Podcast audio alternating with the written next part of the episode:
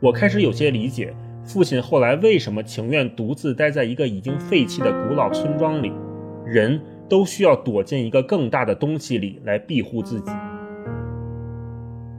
那个山林就是我们可能还没到社会上，我们刚刚从出生，是那个混沌的、最无暇、没有受到这个扰乱的时候，那个自己，我觉得都是我们那个山民的状态。你看他这上写。我在巨石上呆坐了片刻，抽了一根烟，又想起了父亲。不知道他当年一个人住在这山里的时候，是不是也会经常坐在这巨石上，看着流水流去。我意识到，我现在所经过的每一个地方，都可能。是他走过的。你与其去寻找，不如去体验。也许你找的东西就在你的身边。有的书写来是赚钱的，有的书写来是传世的，这已经很了不起了。最牛的就是有些书写来是祭天的。望着大河弯弯，终于敢放胆，嬉皮笑脸面对。人生的难。Hello，大家好，欢迎收听这期的文化有限，我是星光，我是超哥，我是大一，大家好，又跟大家见面了。那这期呢，我们聊一本二零二一年新写的一本书，叫《以鸟兽之名》。有一个特别大的感觉，就是他对山和山林以及山民的描写特别的精细入微。我们三个人都是绝大部分时间可能都是生活在城市里的，对山或者是对山林的体感可能并没有那样的强。那我们通过阅读这本书，呃，获得了一个新的、不同于以往的阅读以及生活的体验。所以呢，今天也想跟大家借着这本书。来聊一聊关于山山林、关于山民以及关于城市化等等的这样一些的话题。正是这个聊书的环节之前呢，你们两个在印象之中对山或者是森林，或者是生活在山里面的那些人的概念和认知是从什么时候开始的？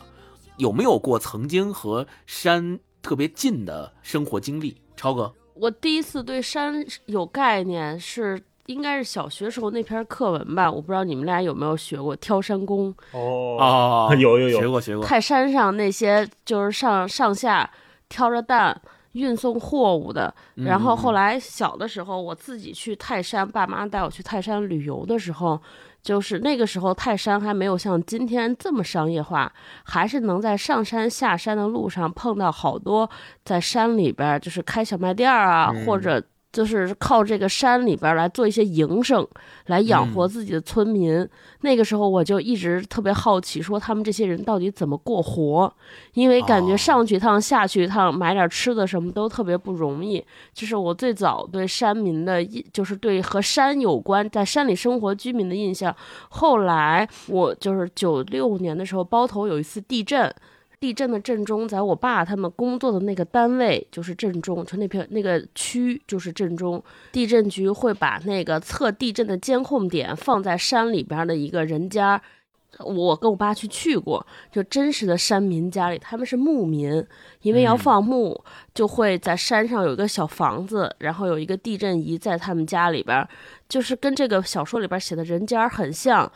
就是他们好像生活，当然也没有那么简陋了，房间那么简陋，但是他们吃的、喝的、用的都是来自于山里边，所以我还印象挺深的。哎，第一次发现说还有这样的一种新的生活方式。嗯，对，超哥说那个挑山工，我想起来我小时候学那篇课文，印象特别深的一个词叫黑黝黝和沉甸甸。对对对对，是沉甸甸。对，就是从这个课文里学的，而且说那个黑黝黝的皮肤。啊，特别光亮，然后又健康的肌肉，那个字儿也特复杂，好像只在那篇课文里出现过，后来就没有被用过。对，考试老考，就是那个拼音正字的词，正式的词，到底怎么发音几声？对，大一还有什么关于山的记忆吗？除了挑山工那个作文，我印象中还是更小一点。我记得我小时候，我们家有一个那个工艺品，我不知道你们有没有，是一个嗯呃二十厘米高的一个玻璃匣子。然后呢，它的外框呢是黑色木头做的，然后两片夹住两片玻璃，玻璃里头是一个类似于山景，然后带一个小宝塔的那么一个微雕啊，有点还挺精致的。我小时候觉得那个东西好像好多人家都有，对，黑色的。然后那个东西呢，后来我发现就玩嘛，我就觉得里边那个东西哇，怎么雕的那么精细？一个山，一个宝塔。嗯我就想把它拆开，后来还真让我给拆开了。蹬开之后，那两片玻璃能卸下来，我就在里边拨弄那些小小的东西，啊，很快就让我玩坏了。就好像是我爷爷的从哪儿什么旅旅行啊、旅游什么的买回来的。啊，那是我对山林第一个感觉，就是有山，呃嗯，有塔，然后有仙鹤，然后有云彩。啊 是，然后这个呢，就无缝嫁接到了我们小时候看的什么《封神榜》啦、《西游记》啦，对吧？嗯山林对我小时候那个意意味着就是特别神秘，有未知，哦里边有很多故事，包括那个《新白娘子传奇》，对吧？那个为了救许仙，这白娘子嗖一下就飞到山里去讨讨药去了，找灵灵芝芝，对啊 对，开药去了嘛，然后都非处方，人家也不卖。再往后来长大一点，就看那个西方的童话故事啊，也是，就是山林里面有城堡，要么要么就是有恶龙，是吧？要不啊就有对宝藏，反正就是一个特别神秘的地方，总觉得那里边特别有意思，充满了奇妙的故事和英雄鬼怪什么之类的。然后再往后对对对长大，我觉得。嗯，有那么一段时间说我们要亲近大自然，是吧？保护环境，嗯啊，那个时候对自然的认知好像比较具体了。但是再往后，就是到了现在，人到中年之后，我对山林的感觉就是充满了敬畏，尤其是嗯看完了《以鸟兽之名》这本书之后，一会儿我们可以再细聊。所以就是对山林一直是有一个向往，然后又有点期待，还有点嗯，可能还有点害怕。嗯。啊，嗯星光呢是什么感觉？其实我刚开始没想到挑山工那个作文，后来你们俩一聊，我就我就联想起了以前其实聊过，就是呃坐火车的时候夜里就特别喜欢扒着窗户外边看那火车外头那些景色，嗯连绵不绝的大山。因为天黑嘛，你火车线路其实如果不到城市的话，外面全都是乡村，全都是山嘛，嗯，呃，也没有灯，所以一到晚上就只有火车里边开着个呃昏昏昏暗的灯，外边嗯全都是连绵的山，你也不知道外头到底走到哪儿了，你也不知道这是哪儿。嗯里边就算山上有零零星星的，可能有一些小房子呀、小木屋子呀，里头可能也就点一盏灯，一刷就过去了。火车开的也快，我甚至都分不清楚那个到底是灯还是什么。我就是小时候，我妈一直告诉我那个是狼眼。啊，她告诉我，她说你看外头那个亮着，你看那那一个一个的，你看哎一看一个，然后哎又又看一个亮的，说我说那是啥呀？她说那是狼眼，山里边狼 那个在夜里发出的那个眼睛发出的绿光。都是独眼龙。倒没有，这它有两个的，也有一个的嘛。当时我就觉得还挺害怕的，我就说哇，这怎么这么多狼呢？这山里头老是有。没有想一下是可能是公路上的车吗？哎因为那时候小嘛，就是说啥就信啥。后来才发觉说，哎有可能是山里面一些房子里面透出来的灯光，或者是路上的车的灯光。但是就那个印象特别深刻，特别喜欢看那个。这是第一个对山的宏观的一个印象。第二个，等到了呃城市里面，跟山最好多的接触就是爬山。比如说到了秋天，北京就是爬香山嘛。看红叶嘛，鬼见愁嘛，对对吧？就是大家就想着说，哎，一到秋天就红叶疯了嘛。没错，就一一一到一到早上就特别早就去，说哎得临着上午就六六七点就得爬往上爬，到中午之前爬上去，然后呢就翻身歇一会儿就下来，嗯，经经常是这么干，所以跟山的接触也是。相当于是在跟旅游景点的接触，你可以这么认为，那个已经不是，呃，相当意义上的咱们在小说里边今天读到的这种山了。对，它是更像是旅游景点的山，所以我对山的这个印象也就是这样啊。对，哎，我就想问你们俩爱爬山吗？就是刚才星光讲这个的时候，我就是想起来山对我的印象就叫只可远观不可亵玩，就是坐车旅游，远远看上去觉得哇山好好好好，而且大老尤其大老师前两天去西藏，我觉得更有这种感觉，哇嗯雪山真好，特别美好。但真的要让我去爬，我就觉得我要死在这儿了。我说我这怎么 还有人爱爬山疯了吗？然后不是有一句古话吗？叫什么？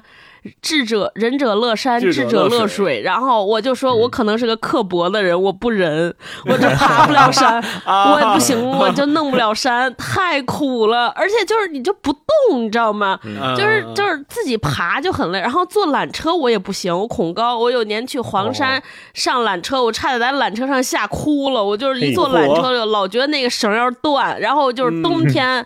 就是爬黄山，坐在那个就是雾蒙蒙、雾气笼罩，也看不见，呃，然后底下深不见底，然后缆车走在那儿，还有一咯楞一咯楞，因因为有雪啊还有风在那飘着是悠，我就说我我大好年华就要为了旅游死在这儿了吗？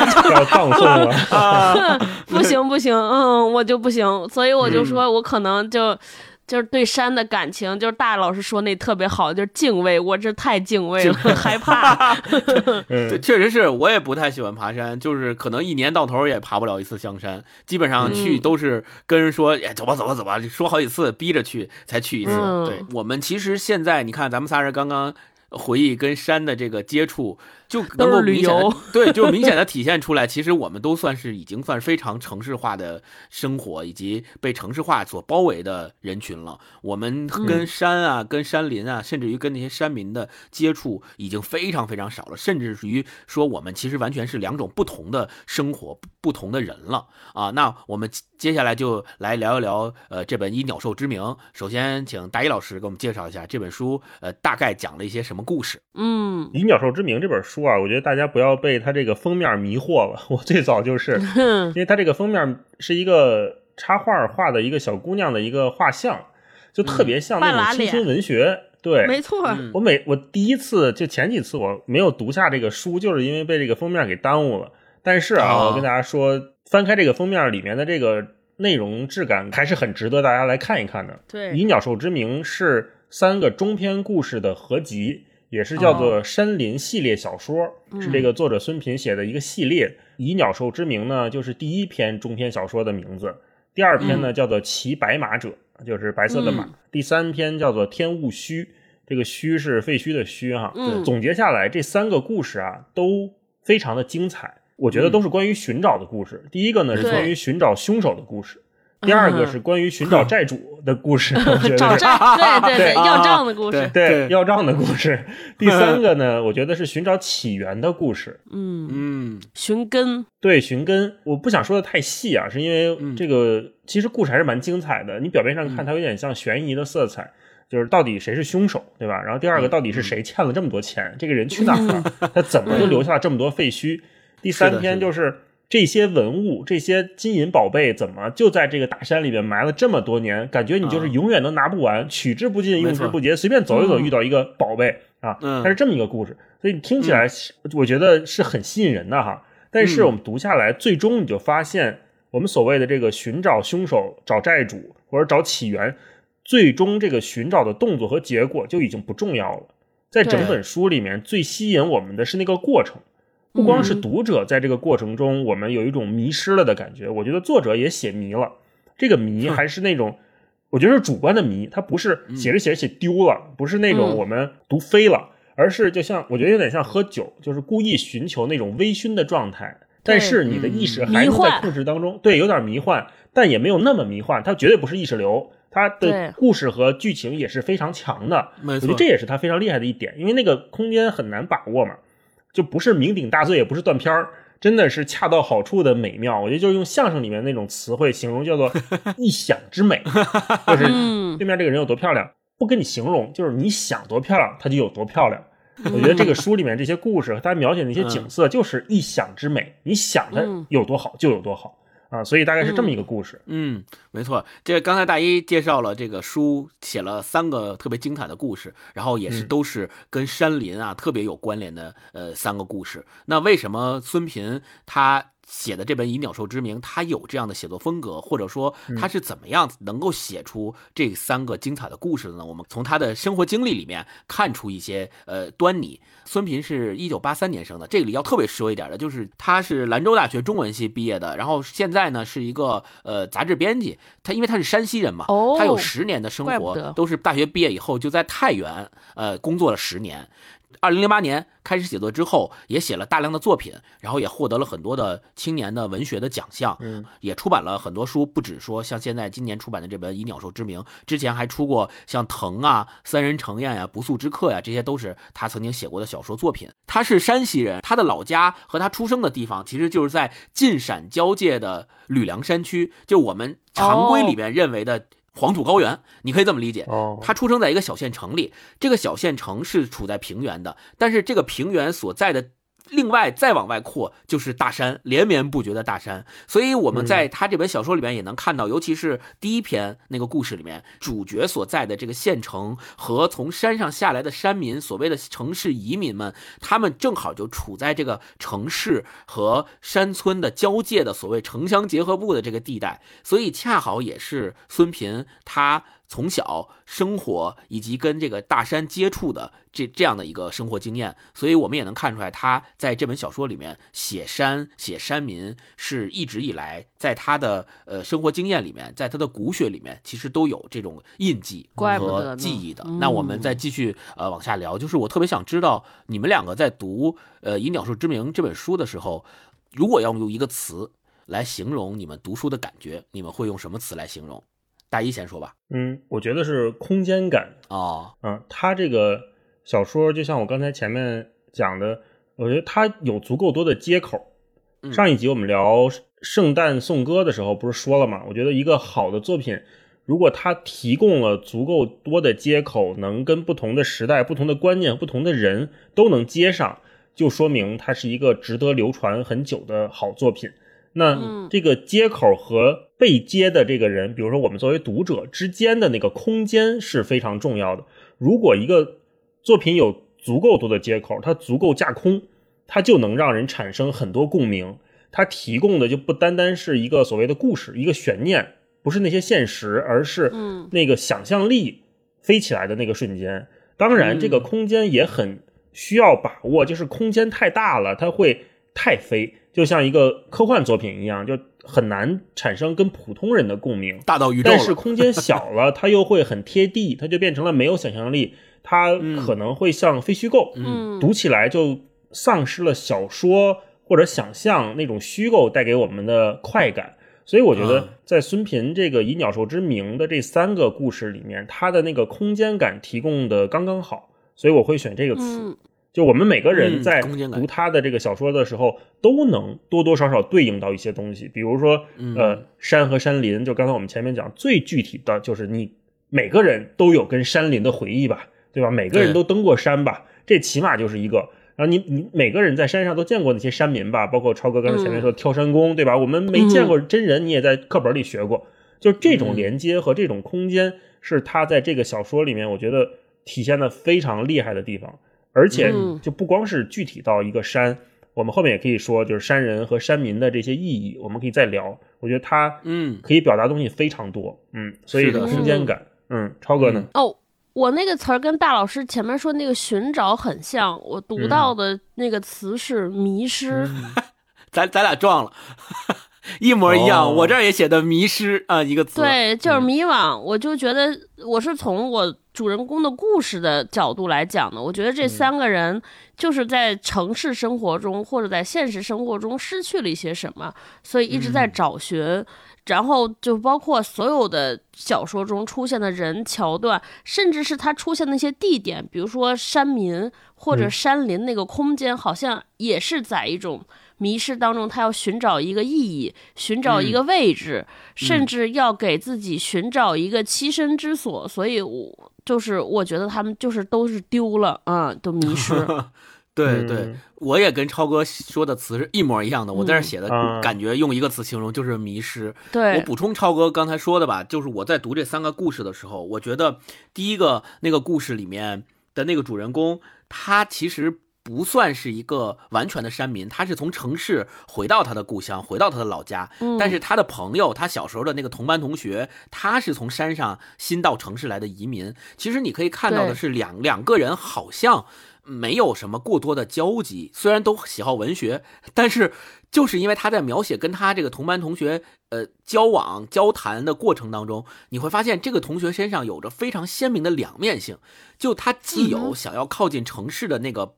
极力想让自己变成城市里的人，城里人对，又不可抑制的觉得山里的东西他割舍不下，他一直在写这个鸟兽，山里的鸟兽，山里的河流，这山里的植物，他想把它写成一本书，但是他又不想署自己的名，所以他就永远生活在这种矛盾的感情当中。这是一个，就是我觉得他其实就是迷失这个词的具象化的代表。然后你再看第二个故事。更迷失了，就是那个他进到山里面，他就住在山里面，然后每天不干别的事儿，就是打点酒，打点吃的，下酒菜，到处找人喝酒去，然后跟人坐下聊，一聊就聊大半天，然后从别人那儿听故事，然后他要找的那个所谓的在山里面想要建度假村，建到一半因为没钱跑了，谁也找不着的那个老板。他也不知道那老板在哪儿，他甚至到最后迷失到什么程度，就他觉得他见到了那个老板，跟人喝了顿酒，嗯但实际上真的见没见到他自己也不知道。故事讲到最后，读进去了以后，你都会觉得你跟着这些人一起迷失在那个山里了，你也不知道他到底写的是真的假的，找没找着，谁是凶手都不知道。就迷完全是迷失了啊！然后第三个故事也是一样的，就是像大一老师刚刚前面说到的，你不知道那些文物是从哪儿来的，你也不知道他们的历史，也不知道未来他们会怎么样，去到哪儿，对吧？那个文物学家，嗯那个特别厉害的，老袁，他是从哪儿来的？他最后他怎么就那么厉害，跟世外高人一样，非得把那书写出来，然后还不还睡柜子里，也不知道怎么就没了。我太厉害了，我就觉得可能到读到最后，我都甚至觉得他可能一出手会一个什么绝世武功，我都可能都有可能。嗯这种迷失和幻灭的幻灭和矛盾。这些感觉一直伴随着我在读这本书里边的三个故事。那 OK，那我们紧接着已经开始说到故事了，那我们就继续往下聊。你们两个如果从中挑一个最喜欢的故事，你们觉得这三个故事里面哪个你们最喜欢？超哥，我最喜欢第二个骑白马者。嗯，我也是。为什么呢？对，为什么呢？我就是这三个故事，就我们刚才一直在说寻找和迷失，然后第一个和第三个故事，就是大家寻找的动机有点不太一样，就是。嗯呃，这跟作者写作的水平没有关系，完全是因为我喜欢故事的它那个调性。就我觉得第一个和第三个，它更像是一个在城里边的失败者或者失意的人，或者在现实生活中受到挫败的人，然后他施展不开，然后再去回到自己的生长的土地，或者回到山林当中去找寻来确认。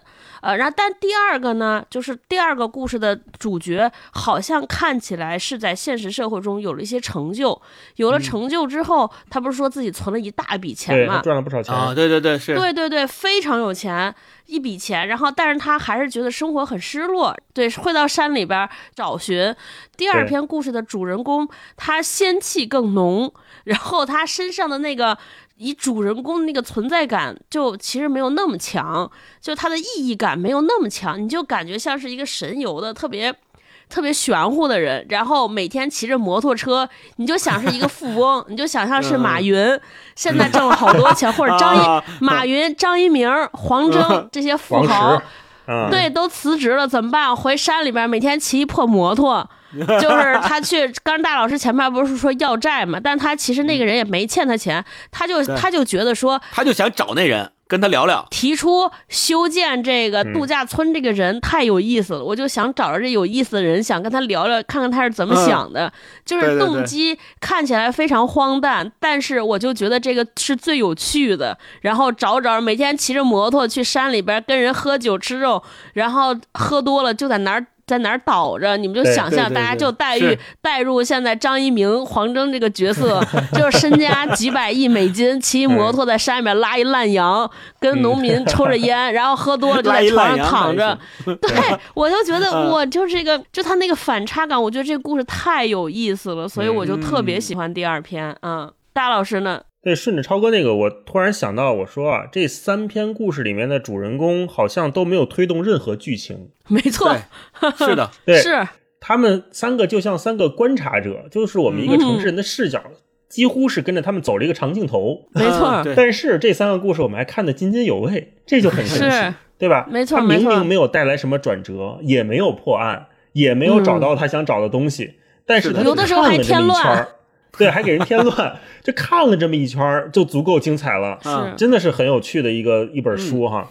对我也是最喜欢《骑白马者》，我跟超哥一样，哦我喜欢的是他具体的描写。嗯，就听咱们节目，很多朋友都知道，就我特别喜欢那种精彩的描写，那些是是片段，这本书里面也超级多，就文笔真的好。嗯我觉得这个文笔就跟我们之前聊《夜晚潜水艇》那个陈申成，就绝绝对不相上下，就非常的值得大家去关注他。嗯我还要说一个理由，就是《骑白马者》里面这里面它是一个山庄嗯嘛，是一个废弃的山庄，他也翻进去玩儿。你喜欢废墟？哎，对，就是跟我的兴趣点完全契合。他写的是一个，他那应该是一个伐木场没，错对对对，后来倒闭了。这个牧场是伐木场，是他小时候生长的地方嘛。嗯他爸在这儿工作，然后他的小朋友，他小时候发小还在这儿，对吧？他回来找他们，然后发现哎，这伐伐木场已经没了，改成了这么一个山庄。他再进去看，嗯结果这个山庄又废了，就等于是一个二次废墟。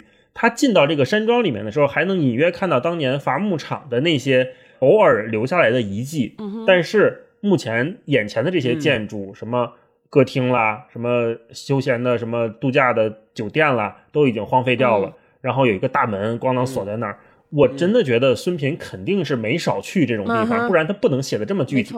他写那个所有的废墟里面的那个状态啊，就是真的跟我们去废墟探险时候看到的一模一样，而且写的非常华丽，非常精彩。没错，没错。所以。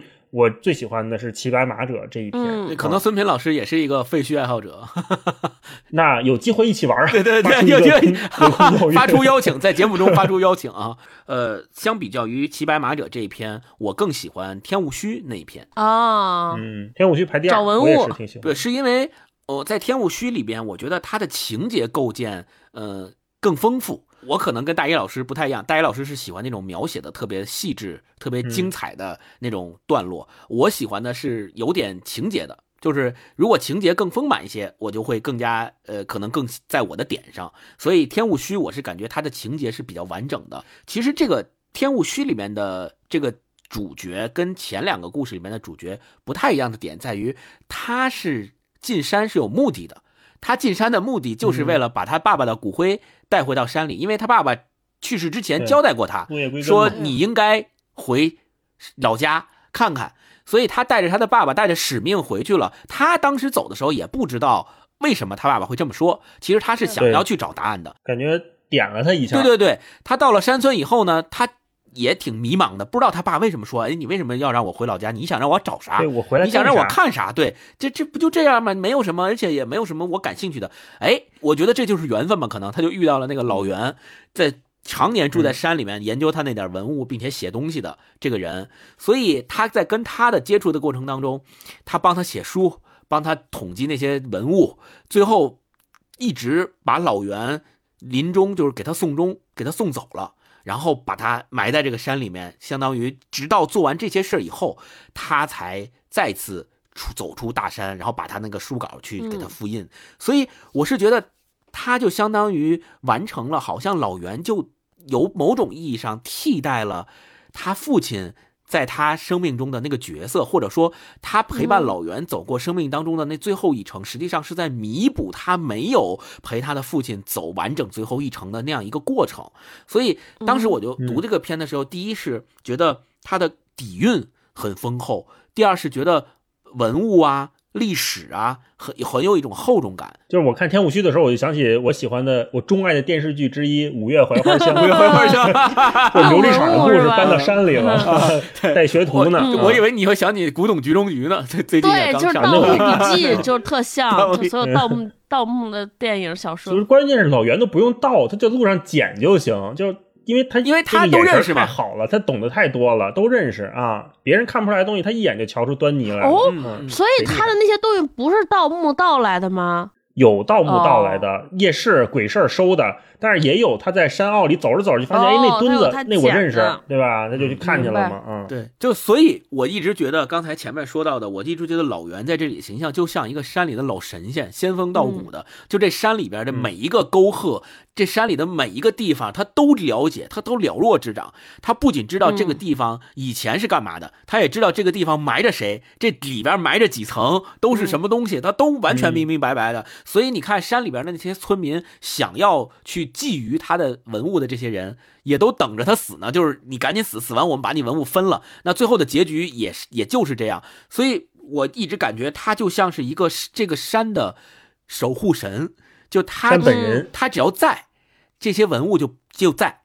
他只要在这个山的精气魂就没有丢，他一旦不在了，这个山这个文物就分崩离析了，就有这样一种象征意义在里面，所以我还挺喜欢这篇的啊。对，用《舌尖上的一集标题来讲，就叫自然的馈赠。没错，就抠外的历史的馈赠。对啊，那我们下面就进入这个呃常规的分享环节，然后我们分别来分享几段大家觉得在这个读的过程当中自己特别喜欢的段落啊。大一老师先来。哎呀。我标了好多好多段啊！我想想，我来分享哪一段？哎，我读的时候就在猜哪个是大老师喜，我就哎这段肯定大一特别喜欢。哎呀，这个是大老师喜欢的被被拿捏的死死的。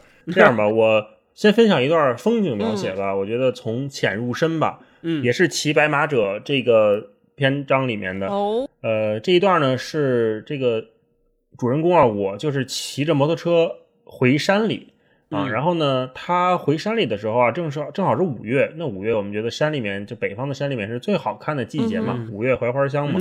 呃，然后他就开始回忆，就是他当年春夏秋冬在山里面的吃的、见的、玩的啊，他写了这么一段，我跟大家简单的念念一小段哈。嗯我骑着摩托车沿山路盘旋而上，正是五月，黄刺梅漫山遍野，横扫其他植物，凭着气势跻身山中一霸，机遇把半条山路都吞噬掉。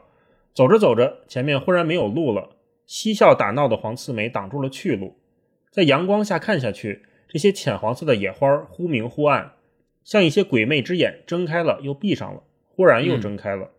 发酵过的花香肥腻殷实，在山风中静静飘着，让人恍惚觉得前面一定隐藏着什么。等到摩托车碾过去，却发现什么都没有。花妖后面仍然是一条寂静的山路，它那个妖啊是妖怪的妖，嗯花妖后面嗯仍然是一条寂静的山路。你说这花妖用的太漂亮了。然后他就开始回忆他小时候是怎么过的。他说小的时候，我和厂里的发小周龙在春天的时候去山里捡柴、挖野菜、卷耳、鹅肠菜、小苜蓿、歪头菜、嗯野葵都是可以吃的。嗯金露梅和银露梅的嫩叶采了可以当茶喝，野杏花折几枝插在罐头瓶子里面，可以开好几天。春天的大山里，花香熏得人昏昏欲睡。每到中午，厂里的大喇叭就开始广播评书，家家户户听着评书吃午饭，就着野葱和腊八蒜，然后在花香里小睡片刻。这春天啊，然后就到夏天了。夏天的时候，我们去山里采木耳、挖草药。我熟悉这山中的每一种草药：蛇胎可以治蛇毒，木贼止血明目，翠雀可以治牙痛，蝇子草治肠胃炎，小花草玉梅可治肝炎，梅花草清热退烧。黄昏的时候，我和周龙经常躲在木材厂对面的河里的大石头上偷偷观察别人。我们对厂里的每个人下班后做了些什么看得一清二楚，竟慢慢掌握了每个人的生活规律。啊，这是夏天，然后又到秋天了。秋天，他说，秋天我们去山里捡蘑菇、采野果，蛇莓、山桃、覆盆子都熟了，毛针的种子可以做肥皂，野酒花可以酿啤酒，刺梨和毛樱桃可以酿果酒，五灵花的根可以熬糖，野玫瑰可以做成玫瑰酱。工人们把砍下来的树木放在窑里熏干，再把干木料垛堆成一堆一堆的四方形，一眼看过去简直无边无际，如兵营扎寨。嗯，然后最后一段就是冬天，对，山中冬夜漫漫，工人们没有什么娱乐，有时候便是以听房为乐，这就有点猥琐啊。有人在熄灯之后，裹着大衣，穿着棉鞋，蹑手蹑脚走到人家门口坐下来，嗯把耳朵趴在门房上听。有的时候听着听着就靠在门上睡着了，嗯，结果早晨人家一开门，他扑通一声摔到了人家地上。还有的时候竖着耳朵听了半天，却什么都听不到。忽然有人把手搭在他肩膀上拍了拍，说：“我都还没回家呢，你听什么呢？回快回去洗洗睡吧。”啊，就这一段，他写的呀，不光是单单山里面的美景。你说要是我们写，就是说，哎呀，山里面这个花儿都开了，香气醉人，是吧？香气扑鼻，真好看啊啊！层峦叠嶂也就这了。但是你看，他真的认识好多花儿啊，而且这些草药，这什么能吃，什么能干嘛，什么能治什么病，他都知道。嗯，啊，而且还是什么，他没有光光写这些，还没完，他还可以写到说厂里的大喇叭就开始广播评书，家家户户听着评书吃午饭，一下就把嗯那个九十年代、八十年代的那种集体生活一下就起来了，这就是，最厉害的点。就是有的时候，他只要点这一下，你就知道那个时代的全貌，嗯他都能看到。他只是选择性的摘几个出来，嗯然后他又写他跟周龙小时候是怎么玩的，你这时候又看到了说哦，在这个山里面还有两个小朋友，他们是多么天真无邪的坐在大石头上，特别无聊的，对吧？观察这些大人们每天是来来回回下下来下去。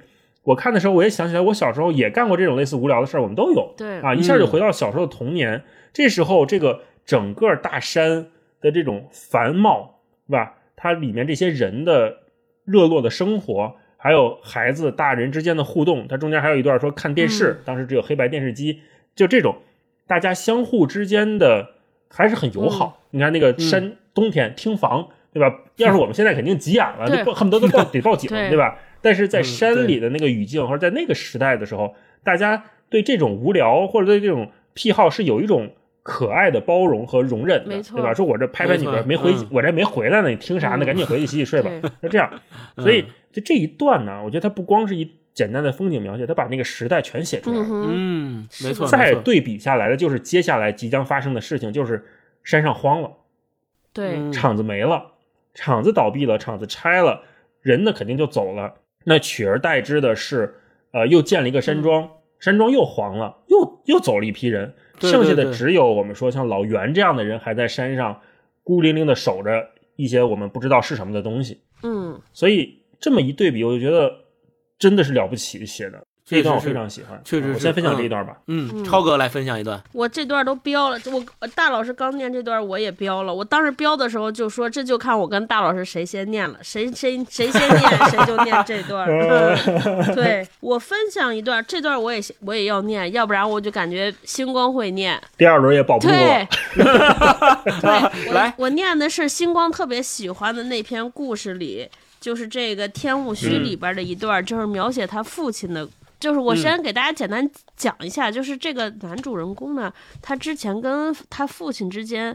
就是有很长时间的互相不理解，就他父亲突然间，嗯每年在这个城里的家里待不了多久，到了过只过年待两天，然后到正月十五之前就走了，而且一一待待好久嗯好久不回家，然后有一天突然回回到了家中，大年十五也不出去了，然后每天在家里盘一块玉，就是这个每天盘的，嗯就是每天给他讲怎么鉴宝，怎么认认识玉，每天跟他讲这，他跟他爸也聊不在一块儿，觉得这么大一闲人，每天在家什么也不干，就玩这东西，家里边也不富裕，你每天弄这干嘛？对，就不理解。然后后来就是他就写一段，他父亲那天晚上要走了，他就说。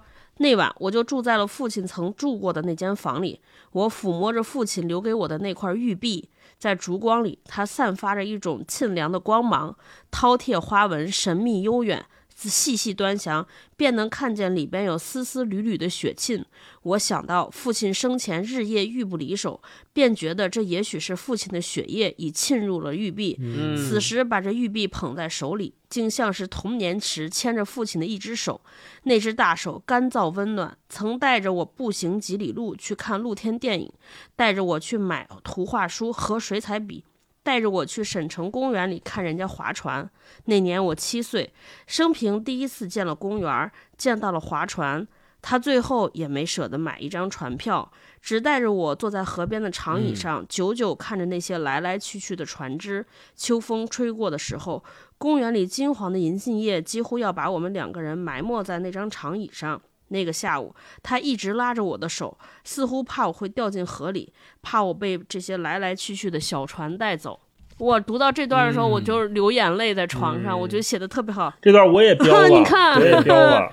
啊，特别感动，写的特对对别好对，。这个特别好。就我们可能后边要聊啊，但是我想在这儿先说，就我我一开始就不太明白他写的山林啊、城市之间是不是有什么寓意。我后来看到这儿的时候，我在想说，也许就当然也可能是我盲目上价值，但是我感觉就是我们每个人心中都有自己的山林，那个山林就是我们可能还没到社会上，我们刚刚从出生是那个混混沌的，甚至是那个最淳朴、最最无暇，没有受到这个世俗的纷扰。就是扰乱的时候，那个自己，我觉得都是我们那个山民的状态。你看他这上写，嗯，他父亲跟他七岁刚生下来，他小的时候，他父亲跟他在一块儿，家里可能还没有这些生计的呃窘迫的这些纷扰，他父亲跟他也是小手拉着大手，能过所有人的这种。童年美好的童年，两个人还是可以认真的说话。那最后他父亲之所以变成了后来父父子俩不说话，互相不能理解，我觉得有一定情况也是因为就是又回到了所谓书里写的那个城市的状态。啊、所以读到这个时候，我好像一下子就明白了为什么那些人他那么他他可能留恋山林的生活，留恋我们人性或者生活当中那段最本真、最朴质朴的年代，所以看哇特别感动，嗯嗯。嗯我想借着超哥这个说一下，因为刚才超哥正好提到了说他父亲为什么就最后自己一个人待在村庄里面，在《天雾虚》里面还有一段，我觉得写的应该是整篇甚至是整本书的文眼之对一。他就写说，黄昏来到，巨大的夕阳即将沉没于群山之间，天空变成了鲜艳的血红色，山林、村庄、古窑，还有那座诡异的神庙，都在这血色里面变得分外肃穆庄严。天边的晚霞很快消逝，取而代之的是星辰从那里升起。嗯星辰变得越来越明亮，越来越坚固，夜空渐渐变得深邃灿烂，河水在星光下静静闪烁着璀璨的银光，山里传出悠长的鸟叫声。在天黑下来的那一瞬间，我忽然在天地之间感觉到了一种前所未有的空间，人世之上，苍穹之下的一重空间，苍茫、辽阔、巨大，大得足以庇护万物。也使得身在其中的一切看起来那么微茫不足道了。我开始有些理解父亲后来为什么情愿独自待在一个已经废弃的古老村庄里。人都需要躲进一个更大的东西里来庇护自己。对对，这段我也标了。这一段我太棒了，太漂亮了。每一句话都有一个非常漂亮的节奏，然后最后他开始理解他的父亲。这就是我为什么刚才前面说这本书给我那个特别强烈的空间感，就是他把这段完全写出来了。没错没错，而且。跟着超哥那个观点，就是说，我们每个人都需要有一个足够大的东西来庇护自己。在这里面，他用山来表达这个。对。然而，我们每个人在这本书里面都能读出不同的山。对，太棒了！既然都分享到天雾虚这段了，我也就特别想借着这个来，咱们继续分享我在天雾虚里面标注的特别喜欢的段落。就这个书，刚才借着超哥说的那一点，其实我不觉得对山和山林的这个意象的。描写和表达是一种所谓盲目拔高或盲目上价值。我恰恰觉得孙平可能他恰恰就是想用这样的描写去表达这些东西。比如说，我们呃再跳出去一步，比如说第二篇那个《骑白马者》里面，为什么他会描写一个在城市里面挣了很多钱？小说的主人公的前任就是第一个在那个山里面修这个听泉山庄的这个人，但是修到一半，因为钱花光了啊，然后废墟就是。变成废墟了，也没有人理了，他人也找不着了。对，这种人，他到底是一个什么样的人？其实我们可以把他当做是一一种理想主义者。北方的大山里面想修一个江南园林式的度假村，这明显就是一个不可能的事情。然后他还非要把这个事情实现出来，最终失败了。然后没有办法，但你会发现主角竟然做了一件事儿，就是最后他把他自己的积蓄拿出来。继续把这个山庄建下去了，而且还最后开门了。但是因为这件事情是非常不合逻辑的，导致这个山庄开了门之后，也不可避免的要迎来最后衰败的命运。但他还是做了这件事儿。恰恰我觉得在这篇文章里面的山和山林，其实就是这些人他在寻找自我的过程当中的一种理想的具象化表现。就这个山和这个村庄，嗯。不断的衰败，不断的衰落，没有最终做成，但是他们还愿意去在这个山里面去做这件事情，哪怕没有任何人理解，甚至于最后连自己都迷失在这个山里面了，就没有人能够找到他们，他们的钱也花光了，他们自己也身无长物，什么都没有，对他们也愿意做这样的事情。我觉得恰恰是表现了这一点，他们就回到那个最原初的，对对，回到了最原始的那个状态，洗尽了那个大山林，帮他洗尽了社会铅华那些繁华。对 啊，我特别想说的，就《天雾虚》里面有一段，也是他跟他父亲，因为我觉得《天雾虚》的这个故事表现的就是他从山里面，从故乡，从回老家这件事里面。发现最终找到了他父亲想让他也回老家的那个答案，就他可能不能用具象化的语言表达出来到底是什么，但是他都描在这个描写里面。比如说这一段，他说：“我在巨石上呆坐了片刻，抽了一根烟，又想起了父亲。不知道他当年一个人住在这山里的时候，是不是也会经常坐在这巨石上看着流水流去？我意识到我现在所经过的每一个地方。”都可能是他走过的，嗯，这是第一段啊。然后你再看第二段，还也是差不多的一个描写。就这一段，他说：“我开着三轮车沿原路返回来的路上，眼见河流越长越宽阔；回去的路上却眼见河流又倒了回去，河道越来越窄，声音越来越低，徘徊在河柳丛中，蛇形一般诡异。瞬忽之间又看不见了，耳边却满是河水叮咚之声。”我恍惚间有一种时光在倒流的错觉，觉得自己正朝着过去走去。也许在这深山里走着走着，便碰到了过去的自己；还或许走着走着，便碰到了我的父亲。他那么年轻，还没有受到生活的任何摧残，而我还只是那个七岁的小孩子，一切都还来得及。如果真的碰到了他，我应该和他说句什么呢？是不是应该说句对不起？那块玉璧在贴身的地方蹭着我，就像父亲的一只手。这时候我又想起了父亲对我说的最后那句话：“抽空回趟老家吧，回去看看。嗯，我就突然在这个山里面的时空，他营造的这个场里面，这个主人公也突然发觉，原来父亲让我回到这个场里面，要体会到的恰恰就是这个东西，就是好像时光倒流，我又回到了我七岁，父亲还年轻，我们都没有受到所谓生活摧残的那个时光，那个美好的时光里面，然后一切都还来得及。刚才大一说文眼，其实嗯《天物虚》这篇文章，我认为另外一个非常显著的文眼就是这句话：一切都还来得及。这句话这句话曾经出现过三次，在这篇文章里，第一次出现是他父亲跟他说的，说一切都还来得及。他当时不理解这句话到底是什么意思。然后我刚才分享的这一段是他自己在大山里终于体会到了这种感觉，然后他脱口而出说。一切都还来得及。最后这个句话是从哪来的？是袁老师，就是那个老袁去世之前跟他说的，说一切都还来得及。对，我觉得就是你通篇这篇文章读下来之后，你真的能够进去，你跟着他一起走进大山里，你就能够理解到他所写的这些河流啊、植物啊、鸟兽啊，包括他在大山里所体会到的这些感情，到底是怎么出来的，非常鲜明。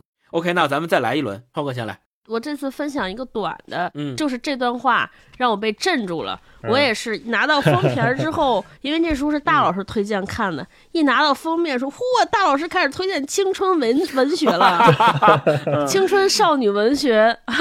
后来就是看到这段话之后，就镇住了，说，嗯，是大老师喜欢的，不愧是大老师推荐。哈哪段啊？鸟兽之名刚开始有一个结尾，它描写夕阳，说夕阳开始慢慢落山，光线变得迟钝而柔和。一个枯瘦的老汉披着一身霞光，回头看了看落日，脸上被染得金光闪闪。他长叹了一声：“又把一天用完了啊！”众人如石像一般沐浴着晚霞，都久久不动。只消片刻，落日便完全坠入山谷，暮色变得苍茫起来。众人陆续离身，开始慢慢回朝。哇，写的真好！我刚才都闭着眼睛听的。这这段描写的，大家一定想不到描写什么，他就是描写村头那些每天来晒太阳的老大爷。就这段完全可以变到那个咱们小时候考试的时候那种语文分析的课文里边，就变成一道题。你看这些词用的 特别好，比如说什么呃，又把一天用完了，用完了就、啊就就完全就说他是在啊挨日子耗日子。就是这个主动，像咱们在现在城里人，就说都说哟，怎么是一天还没觉得就就没了？但是说把这一天用完了，度日如年一定是对，就是用这个字眼也用但是他们的的特别猛。用就是在这儿晒晒太阳。对，然后还有这个嗯什么披着一身霞光，回头看了看落日，哇，真的是就是写的太好了。我上次看到披着一身霞光，还是《呃悟空传》里面紫霞仙子来接他紫霞仙子 踩着七彩霞光，对，什么众人陆续起身，慢慢开始开始慢慢回巢，就一下子把人写的像动物一样。当一个人开始无所事事，开始熬时间的时候，真的就是完全非常原始，就像鸟归没错，没林，错。这是倦鸟回巢一样啊！我就看到这儿就觉得太好了，就是又原始又有本能，对，嗯，还特别可爱。特别好，大一分享一段。嗯，我也分享一段好玩的吧，就是它这里面有很多关于，也是《天物虚》里面。哎呀，好像我最喜欢的是《天物虚》啊！哦这个《天物虚》里面就是有很多关于古玩的描写，你还是喜欢五月槐花香，没毛病。可能还是喜欢张国立。就是他有一段呢，是那个鉴定古玩，呃，他是写他对他爸爸的回忆，这一段很温暖啊，这还不是那个好好笑的那一段，很温暖。他说，一天中午，我随手翻着一本书，母亲在厨房里做饭，他缩在窗前的阳光里，温柔的，这个他是他爸爸哈，嗯他缩在窗前的阳光里，温柔地抚摸着那块玉。冬日的阳光留在窗台上的脚步毛茸茸的，像一只猫正在那里无声行走。破碗里栽的蒜苗刚长出来，头发丝儿一样柔软。玉壁上的饕餮纹却看上去有些狰狞。这块玉璧使他整个人看起来忽然有了几分远古时代的巫气。他这个巫是巫师的巫。他还故意当着我面翻看一本书，是一本关于玉器鉴赏的书。我已经很多年没见他翻过一本书了。只见他戴着老花镜，端坐在椅子上，用手指头指着，一个字一个字的往下看，一边还低低读出声音来，好像小学生在认字。嗯，一下就看到他爸爸的那个形象跃然纸上。太太好了写的。然后我想分享一个好玩的，也是关于这个古玩的哈，就是那个老袁跟他熟了之后，就特别想教他。老袁有一天跟他说：“哎，我教你怎么认玉吧，学会了也是个本事。”然后呢，嗯这个主角很倔强，主角说：“我不学，用不着。”然后他接下来这段就说：“那个老袁他不管，抓着我的胳膊不让我走。你看啊，真玉都是透光的，里面还有道水线。要是能在里面看见小气泡，那肯定是用玻璃做的。比如那种啊阿富汗玉是用方解石做的，但做的再怎么像，那也还是假的。要是古玉的话，上面一般都有沁色，这个沁就是沁入心脾那个沁哈，嗯，都有沁色。要学会看上面的沁色，黑的是水银沁，红的是血沁或朱砂沁，绿的是铜沁。玉器埋在地下能吸人血，变成血沁，所以造假就能造出狗血玉。啥是狗血玉？我给你讲讲狗血玉是怎么做出来的啊！你可要长记性。我不耐烦地说：“不用给我讲。”老袁像没听见一样，抱着我的胳膊大声说：“把假玉烧得通红，再把活猫活狗的肚子上划出一刀，趁热把假玉塞进猫狗的肚子里，然后再把猫狗埋到地下，过一年再挖出来。你看吧，假玉上面就有了血沁，看上去和真的也差不多。骗人说是古玉，一卖卖个大价钱，以后你可千万不要上这个当。”我说：“哪来那么多当可以上？”嗯他向我支起一只耳朵。你说什么？见我不吭声，便慢慢放开了我的胳膊，又有些不放心地站在我旁边，似乎是怕我会跑掉。沉默了一会儿，他忽然自言自语道：“你是不知道，现在假玉多着呢，多个本事总不是坏事儿。”嗯这两段为什么我拿来一块儿分享？就是刚才星光也说了，这个老袁像他的第二个父亲一样，对在教他，在引导他去识别。你说是识别玉吗？还是说去识别人？还是说去识别这个世间的这些所有的骗局都可以挂钩上通？他的那个真正的父亲，就是生父，是怎么教他的？就是说我只想默默的影响你，可能就是嗯我在这儿翻翻书，假模假样的，你是不是也好奇？你就过来看我一眼呀？嗯啊，是这么一个。但是这个老袁是另外一种父亲，对吧？我抱着你的胳膊，对你大声喊叫，告诉你，你多学点不是坏事儿。嗯，你听也得听，不听也得听。对，就是我觉得太太巧妙了，这两个人嗯都好可爱，嗯，而且我们每个人身边，你的父亲要么是这样，要么就是那样，对吧？嗯 啊，写尽了啊！对我分享这一段吧。特别好。嗯星光再来一段，好，我来分享一段，就是咱们刚才分享了骑白马者，也分享了天雾虚，天雾虚分享的最多。那我分享这个第一篇吧，就是这个以鸟兽之名这一篇，我的一个真实的阅读感受，是我读完以鸟兽之名，然后紧接着读骑白马者的时候，我当时不知道他这个小说是三篇独立的故事，哦我以为这个三就整个这一本小说是一个故事。以鸟兽之名是一个悬疑故事嘛，因为里边有一个就是他的同班同学，一个女生，就据说是对有命案嘛，然后据说是死掉了，然后大家都在找这个人到底是谁，也没有破案，也没有结论，然后他就一直其实在在这个过程当中，他在猜测，然后也在跟他的那个所谓的就是叫尤小龙的那个同班同学。就是交交流交谈，然后也去他们那个所谓大足底村啊，然后跟山里的移民去沟通，但是一直都没有结论。就你的心还被这件事儿悬着的时候，你就一直想知道说这个事儿到底是谁干的，到底是不是他？这你在想着这个事儿的时候，突然嗯戛然而止，然后紧接着就到了骑白马者。骑白马者他一上来呢，他也没说。那个主人公我不是前面的那个故事里边的主人公我，所以你当时你就觉得有点跳，你就会觉得说，哎，怎么突然就不写那个尤小龙和尤小虎那俩兄弟上山了哎，怎么上山？怎么又开始跟人家这到处去喝酒、这吃东西去聊天去了？嗯我当时的第一个感觉就是，是不是第一个故事里边的那个我？回了故乡之后，他也不想找到底是谁是凶手了，然后就跟大山融为一体了。他自己租了个小破房子，也在山里住下来了。然后反而他从城市又回归乡村了。后来我才发现，哦，这是俩故事。就 读岔皮了。以鸟兽之名的最后那一段，就让我特别震撼，因为我一直想知道到底是谁杀的那个人，我就因为就挺好奇的。结果他一直都没有交代，他最后是这么写的。管杀不管埋呀、这是。对对对，他说我扭脸儿看了他们一眼，尤小龙正使劲的笑着，站在他身边的尤小虎却正一脸的泪水。尤小龙又笑着对我说：“建新，我特别希望你能把这个小说写好，把我和小虎都写进去。我这辈子是当不了作家了，但我喜欢文学里的世界，他们一直陪着我，从没有离开过我，能活在那个世界里也挺好的。”我嗓子一阵发堵，把手伸进口袋里摸出烟盒，我点了一根，又递给他们，他们都没有接。尤小虎静静立在那里，尤小龙站在他身后。一根烟快抽完的时候，我听见尤小龙对前面的尤小虎说：“小虎，我们是双胞胎兄弟，也许我们本来就应该是同一个人，所以你记住，我可以替你活着，你也可以替我活着。”读到这儿的时候，我脑海中一下就蹦出了很多文艺电影的那个最后结尾的那个镜头，两个人一前一后站在水里，然后就互相说着。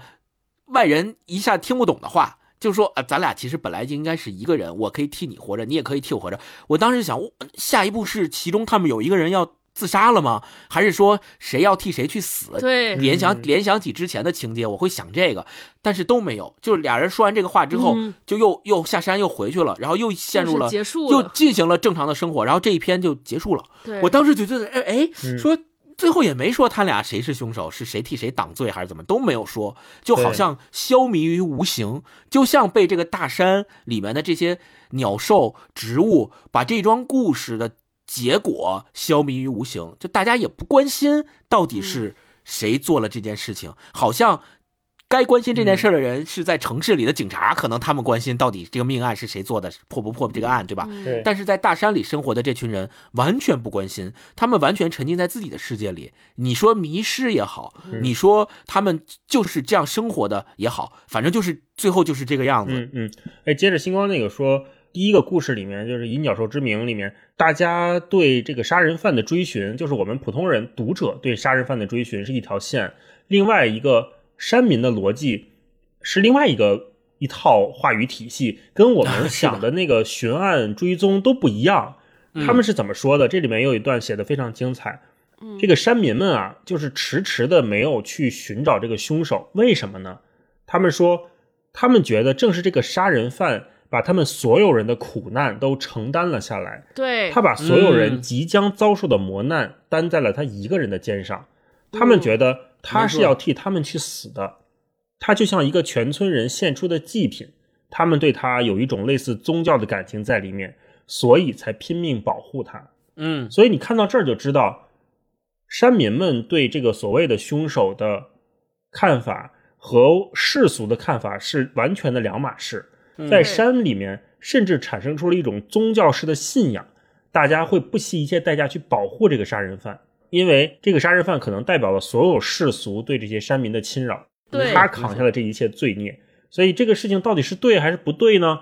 在整个小说里面，他没有做出一个答案。他只是留给了我们去思考，没错，嗯，OK，咱们也分别分享了各自觉得这个书里面特别值得分享的段落。其实我们也标各自也都标注了很多很多段落，在这儿也没有更多的时间跟大家分享。没错，没错，真的是，也是希望大家真的有机会去读一读这个小说，你一定会像我们三个人一样，被这个山里面的这些植物也好，鸟兽也好，还是他所描写的山林山民们的生活所深深的吸引。你能够跟着他的描写一样。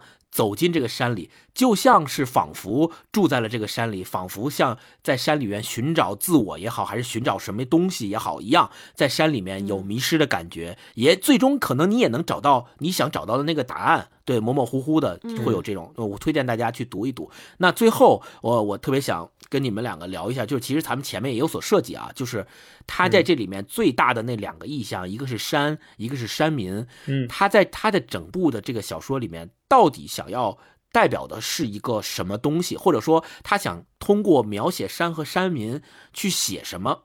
因为有些人读了这个书之后，他觉得说啊，这个写的就是。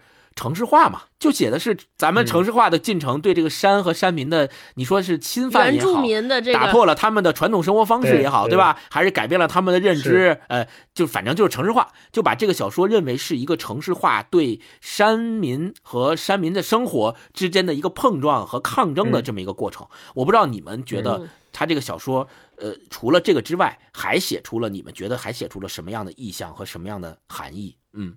我是觉得，要说是城市化呢，也可以，但它肯定不是全都是城市化。如果说只是因为城市化写这个书，就真的把孙平看窄了。对对对，我觉得山人、山人和山林在书里面，它代表的东西非常多，有嗯山上山下这个非常具体的意象，嗯有城市和故乡，嗯有现实和理想，有嗯乌托邦，也有过去和现在。对，那在他这个书里面，所有的这些我们认为带来的变化，就是我们现在每个人身上产生的变化。你觉得你已经和当初的那个你不一样的时候，你反思出来的那些改变你的因素，都可以在这本书里面被嫁接进去。这就是我说那个空间感和接口的事情。对没错没错，然而，孙平还给了一个答案，就是说一切都还来得及。啊对，特别安太棒了慰，太棒了，嗯对，他是给你一个安慰，他是通过这几个呃老袁，通过父亲，通过这座大山，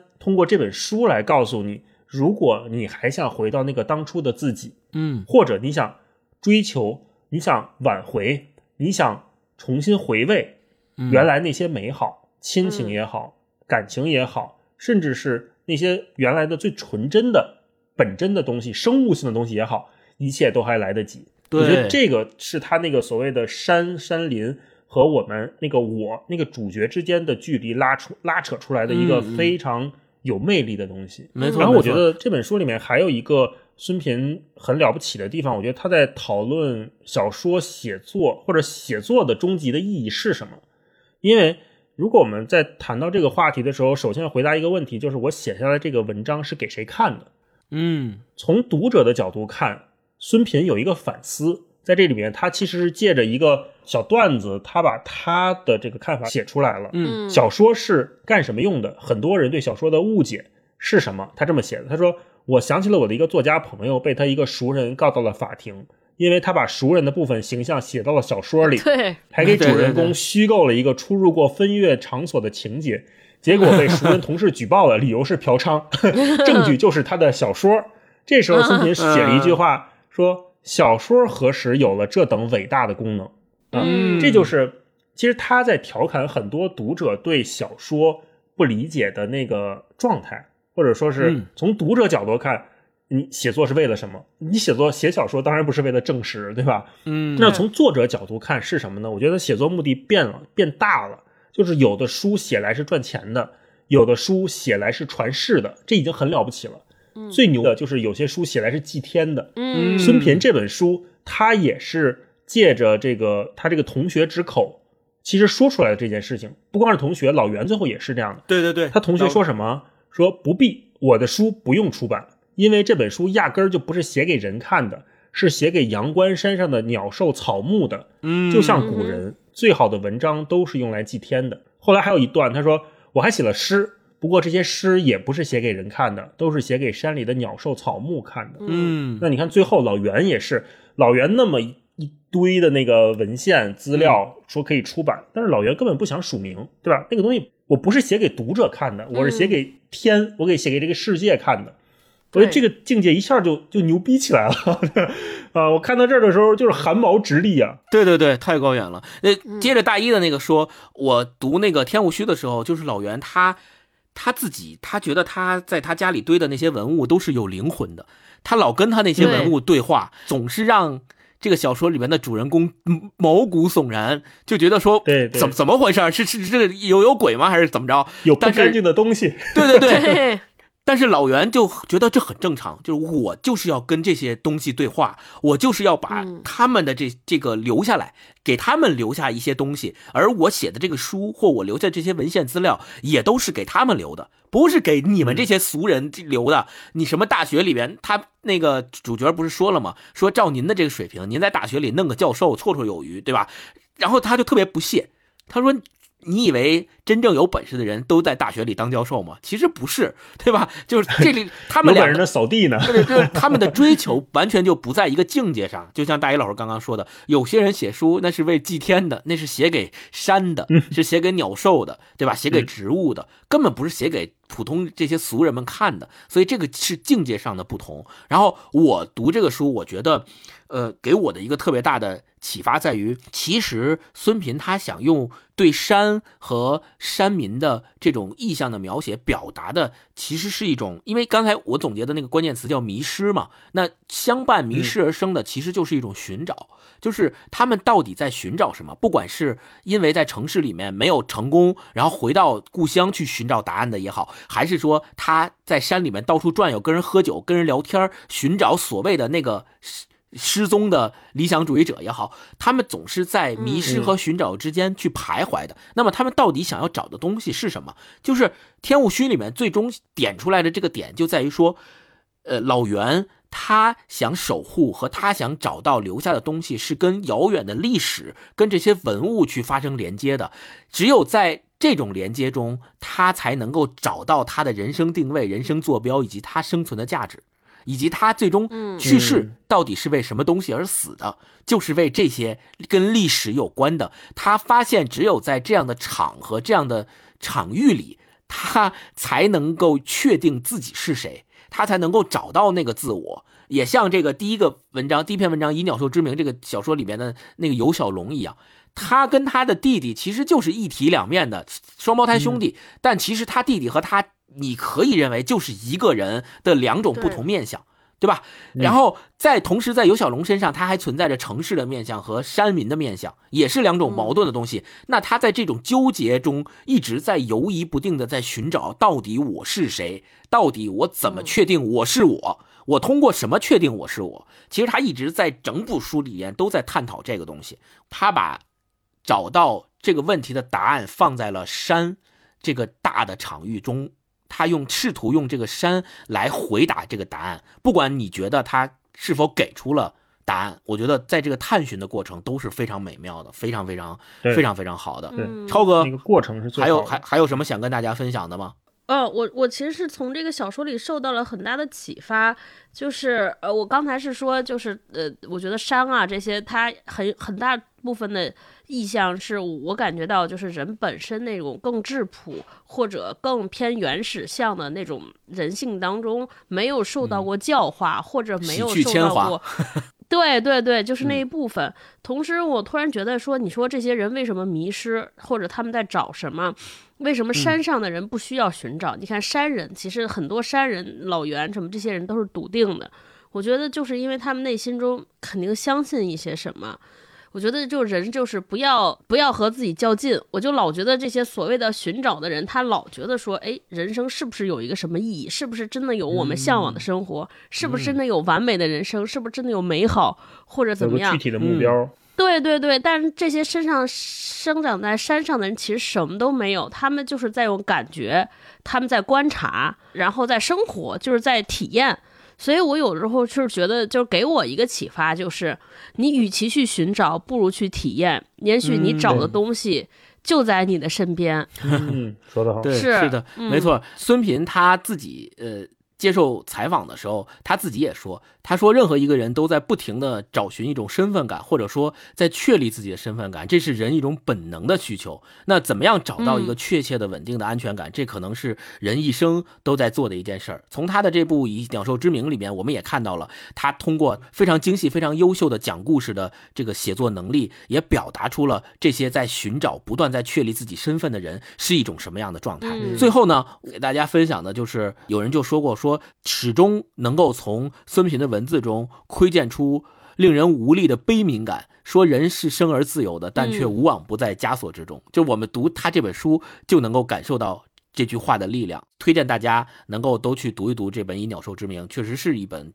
就是值得值得一看、值得一读的好书。没错。那呃，下面我们就进入最后一个环节，就是这个相关推荐的环节啊。你们两个有什么想跟大家推荐的？我没有什么推荐的，你们俩推吧。大一老师先来。我最近在翻一个挺奇怪的一本书，叫《山魈考残编》。这这几个字咋写？就是《山海经》还是什么《聊斋》里面的一种山里面的鬼。嗯嗯啊。但是我查了一下，其实有点像我们说的狒狒啊，就是那个猿，就是猴的一种。啊。这个书呢，因为我是看了《鸟兽之名》嘛，我就对这个山里面的这些奇奇怪怪的东西非常感兴趣。嗯。这本书它是假定了一个。山魈考的这么一个文献啊，然后根据这个文献又虚构出来了一些人去探寻这个文件里面的秘密，讲了这么一个有点不太像我们正常读小说那种悬疑故事的一本书。我现在也很难描绘它。如果大家感兴趣的话，可以自己搜一搜，叫《山魈考残编》。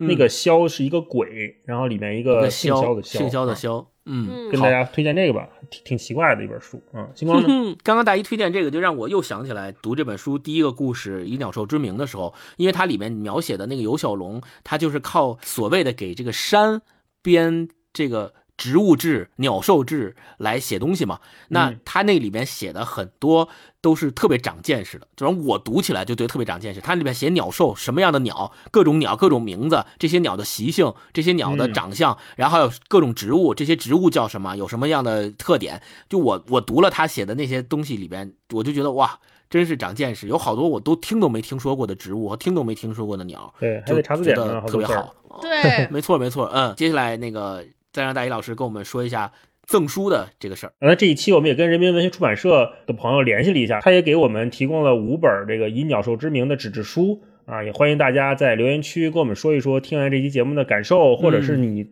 跟山林的回忆，或者是说你是怎么理解他这个所谓的山林山人的意象的哈。我们可以在评论区里面敞开的聊一聊啊，看看大家的想法啊。我们会选出五位朋友送出这个纸质书一本。啊，希望大家都能好运，希望大家踊跃留言，跟我们来聊一聊你们的想法。嗯，好，那我们今天就先跟大家聊到这儿，我们下回再见。对，拜拜，拜拜。在努力的过程当中，一定会有压力，绝对不能够体会。等到今天你真的能够感同身受，而你面对人生很多高高低低的时候，会调试的更好。有时候我觉得自己像一只小小鸟。想要飞，却怎么样也飞不高。也许有一天我栖上了枝头，却成为猎人的目标。我飞上了青天，才发现自己从此无依无靠。每次到了夜深人静的时候，我总是睡不着。我怀疑是不是只有我的明天没有变得更好？未来会怎样？究竟有谁会知道？幸福是否只是一种传说？我永远都找不到。我是一只小小小小鸟，想要飞呀飞。却飞也飞不高。我寻寻觅觅，寻寻觅觅一个温暖的怀抱，这样的要求算不算太高？我是一只小小小小鸟，想要飞呀飞。却飞也飞不高。我寻寻觅觅，寻寻觅觅一个温暖的怀抱，这样的要求算不算太高？午夜梦回的时候也会想到什么，哎，我怎么怎么会这么红？大家都会喜欢他他的歌呢？这个也是我要学习的。他呢就是自然真诚，小小鸟的，他不是这挂的。所有知道我的名字的人啊，你们好不好？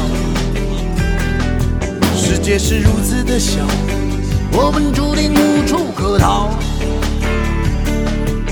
当我尝尽人情冷暖，当你决定为了你的理想燃烧，生活的压力与生命的尊严，哪一个重要？我是。小小小小鸟，想要飞呀飞，却飞也飞不高。我寻寻觅觅，寻寻觅觅一个温暖的怀抱，这样的要求算不算太高？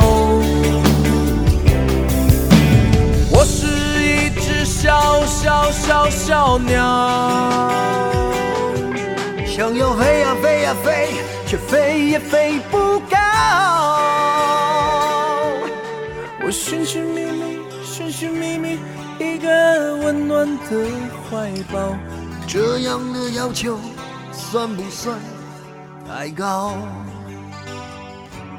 这样的要求算不算太是小齐唱出来，是大家会很感动的一个歌曲，敬请期待。敬请期待。